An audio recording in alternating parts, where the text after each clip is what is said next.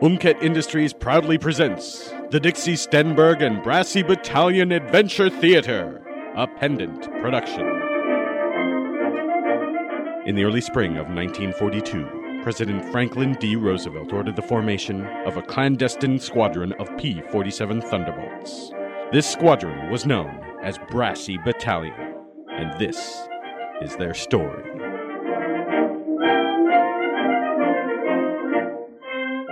Tonight's episode The Visitor from Washington.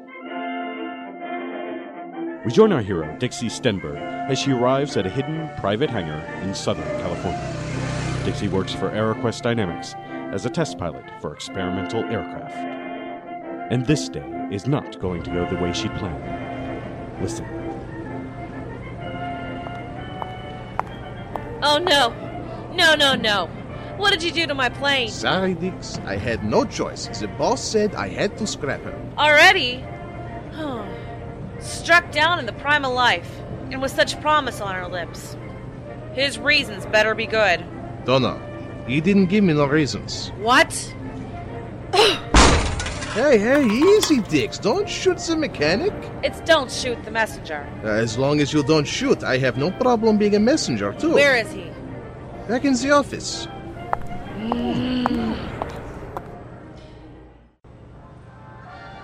T H E E. Damn it! Where the hell? McGuff! Oh Jesus! Where did you get off stripping that plane for parts? You know she was my baby, and you have no right to. Now wait just a minute. I got every right because I own this hangar. That plane was. I own that plane too. You're pushing it, Frank. Me? Listen, Dix, you're lucky we even let a dame in the hangar, much less into a cockpit. Why I oughta slug you. You just try it. Maybe I will. That'll be the day. Where the hell's the E on these typewriters? I can't find it. Here. Who the hell invented these things? Why isn't it alphabetical? I can't find nothing. That includes your brain? Where do you get off? You'd have to be a roaring idiot to strip that plane. She was a technological marvel, almost on par with what the military has, but made for half the cost. Listen, we don't need it no more. You can't be. Wait, what? Why not? Wipe that sly smile off of your face. What aren't you telling me? We got a new shipment coming in. Of what? Planes? What do we need more planes for? I don't know. They're only P 47s. Thunderbolts? Yeah, Real thunderbolts? I ain't lying to you. From where? Where do you think planes like that come from? The government's sending them over. Why would they do that? Unless. Oh no, Frank. Tell me you didn't. I wish I had the choice. So they give you the shaft, and now we gotta have the feds stuffing up the joint? I had to. It was either agree to work with them or they'd just buy the land outright and evict us. What's the catch? Army R&D has some modifications they want us to make for them. Why us? Why can't they just do it themselves? Ain't nobody knows about us. That's why. What we do ain't gonna be noticed by the papers. That don't sound like enough of a catch. What's so secret about it? We'll find out soon enough. They'll be here in ten. This better be good. Or, buddy, you got another thing coming. And now, a word from our sponsor. Hello there. Have a visit with our famous talking robot. Fight your headache like it was the Nazis. Knock it down flat. Use Hedda Seltzer. Now, you couldn't ask for better advice than that.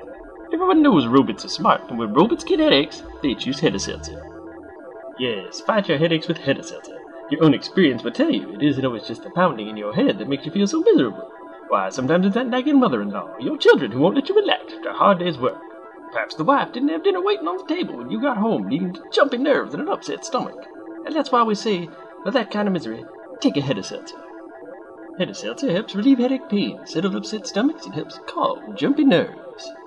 Now, you can take head of seltzer while it's still fizzing or after it settles down. No time to wait, just eat the tablet. Use only as directed on the label. For prescription strength and recurrent headaches, see your doctor. But when a common headache gets you down, take this tip from our educated, very smart robot. When I have a headache, I take Hedda Seltzer. It fights headaches like they were Nazis. Yes, that's Hediseltzer, in stores now, from Unked Industries. Now, we rejoin our program as the government agent arrives at the hangar to discuss the details of the project with Dixie and McGuff. You are Frank McGuff.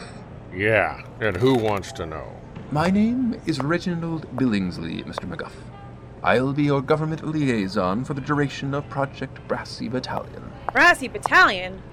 What are we gonna be doing? Making trumpets? Ah, you must be the lovely and talented Dixie Stenberg. I've heard so much about you. Oh, yeah?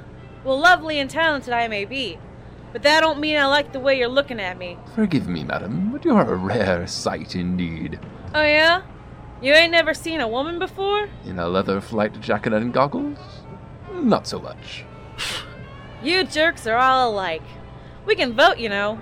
I helped put Roosevelt into office. Didn't we all? If we can dispense with the pleasantries of this unpleasant conversation, just what is it you feds want from us? Ahem. Uh, Please understand, Mr. McGuff, Mrs. Stenberg. Miss, Yes, of course. What I am about to tell you must be kept in the strictest confidence. It is highly sensitive military intelligence, and were it to fall into the wrong hands, We ain't no traitors. what do you think? We're Nazis or something? I'm merely doing my job, Miss Stenberg. Yeah? Well, get on with it already. You're boring me to tears. She's got a way about her, ain't she? Indubitably. Well then, let's be on with it. The military has been developing a new alloy for use in the war. Certain parties within the government have expected our participation in the Great War for some time Oh. now. They expected Pearl Harbor? Why didn't they do something about it then? You misunderstand me, Mr. McGuff. It has merely been anticipated that there would come a day when the United States could no longer sit idly by and watch the free world get conquered. As such, preparations were underway to ensure us of a victory. This have anything to do with Fat Man and Little Boy? Where did you hear about those? Places. I hear things. I see. Well, no, this has nothing to do with those, and I suggest you pretend you've never heard of them. I'm speaking, of course, of the aforementioned alloy. When combined with a certain synthetic polymer, it, well. Spit it out. Don't be such a stiff. Yes, right. It, it forms a hitherto unknown metallic compound that has a distinct brass like appearance. And you want us to use this brassy stuff on the P 47 Thunderbolts you're shipping in, right? An excellent deduction, Miss Stenberg. Well, I know what's in it for Frank here. He gets to keep his hangar. But what's to keep me from walking out the door? The government has heard of your piloting prowess, Dixie. We'd like you to be our test pilot. Ha! That's rich. Women ain't even allowed in cockpits or on the front lines. You expect me to believe that? The government can't risk being seen as one willing to send women to their deaths in places they don't belong. We can fight just as well as you schmucks can. Of course you can. You better not be patronizing me, buddy. Or I'll show you just how well I can fight, up close and personal like. Yes, yes, ma'am. Well, anyways, what if I ain't interested in being your test pilot? Oh, I think you will be. You've never seen a plane like this, Dixie, I assure you. Yeah, well, I give it a week. If I ain't impressed by then, I'm walking.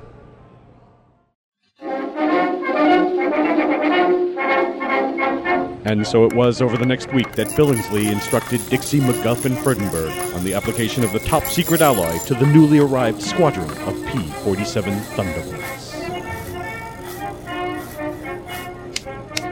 Well, there you go, folks. All done.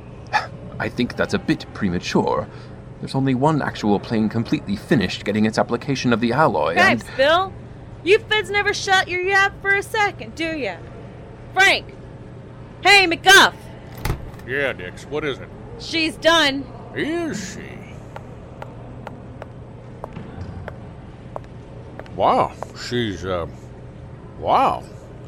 She's a tad bright there, ain't she? You said it, boss. Mr. McGuff, I informed you of the brass appearance of this alloy. This should not come as news to you. He's got a point, boss. Do I pay you to talk, Freudenberg? Uh, no. No, boss. You pay me to fix the birds. And this bird's done being fixed, right? Yes, boss. Then go do what I pay you to do and fix another one. Uh, yeah, boss. I just, I mean, I, I don't, Spit it out, Frank. well, I think it's going to turn you into a flying target, is what I think. Just what I was thinking. Your boys in Washington didn't think this through very well, did they, Bill? It's Billingsley, thank you. And I assure you, we thought it through just fine. Any pilot would be a sitting duck in that bird. And he'd look like one, too. I don't even get what it is that's so special about this alley of yours. Please, Miss Denberg, just take it for a test flight. All your questions will be answered. They'd better be, or I'm telling you, Bill. I'll be walking out of here the second I land. I don't think Washington will be very happy if you. Well, time to take that flight. Watch me from the tower, Frank. Will do, Dix. All due respect, Mr. McGuff, if Dixie left the project Nah, don't worry about her. It's just Friday. Friday, Wouldn't be Friday if Dixie didn't threaten to quit. Let's get up to the tower.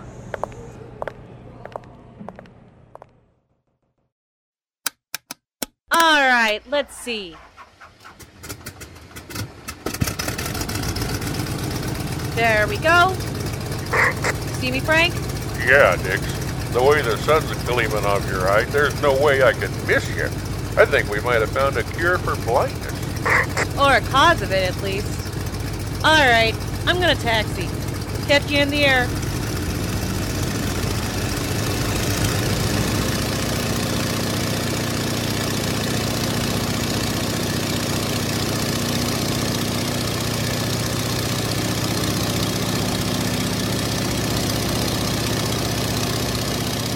How's she handle?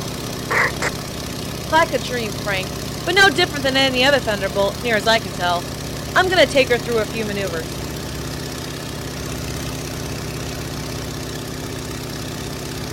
Jiminy Cricket! What the hell is that? What's going on, Frank? Check your six, Dix. Coming up about six clicks out. You got company. What? Who the hell is it? Dunno. I can't see too well through these binoculars. I think it's. No. It must be snowing in hell. Damn it, McGuff, tell me what you see. Luftwaffe, Dix. Two of them closing fast. Feeble minded filibusters?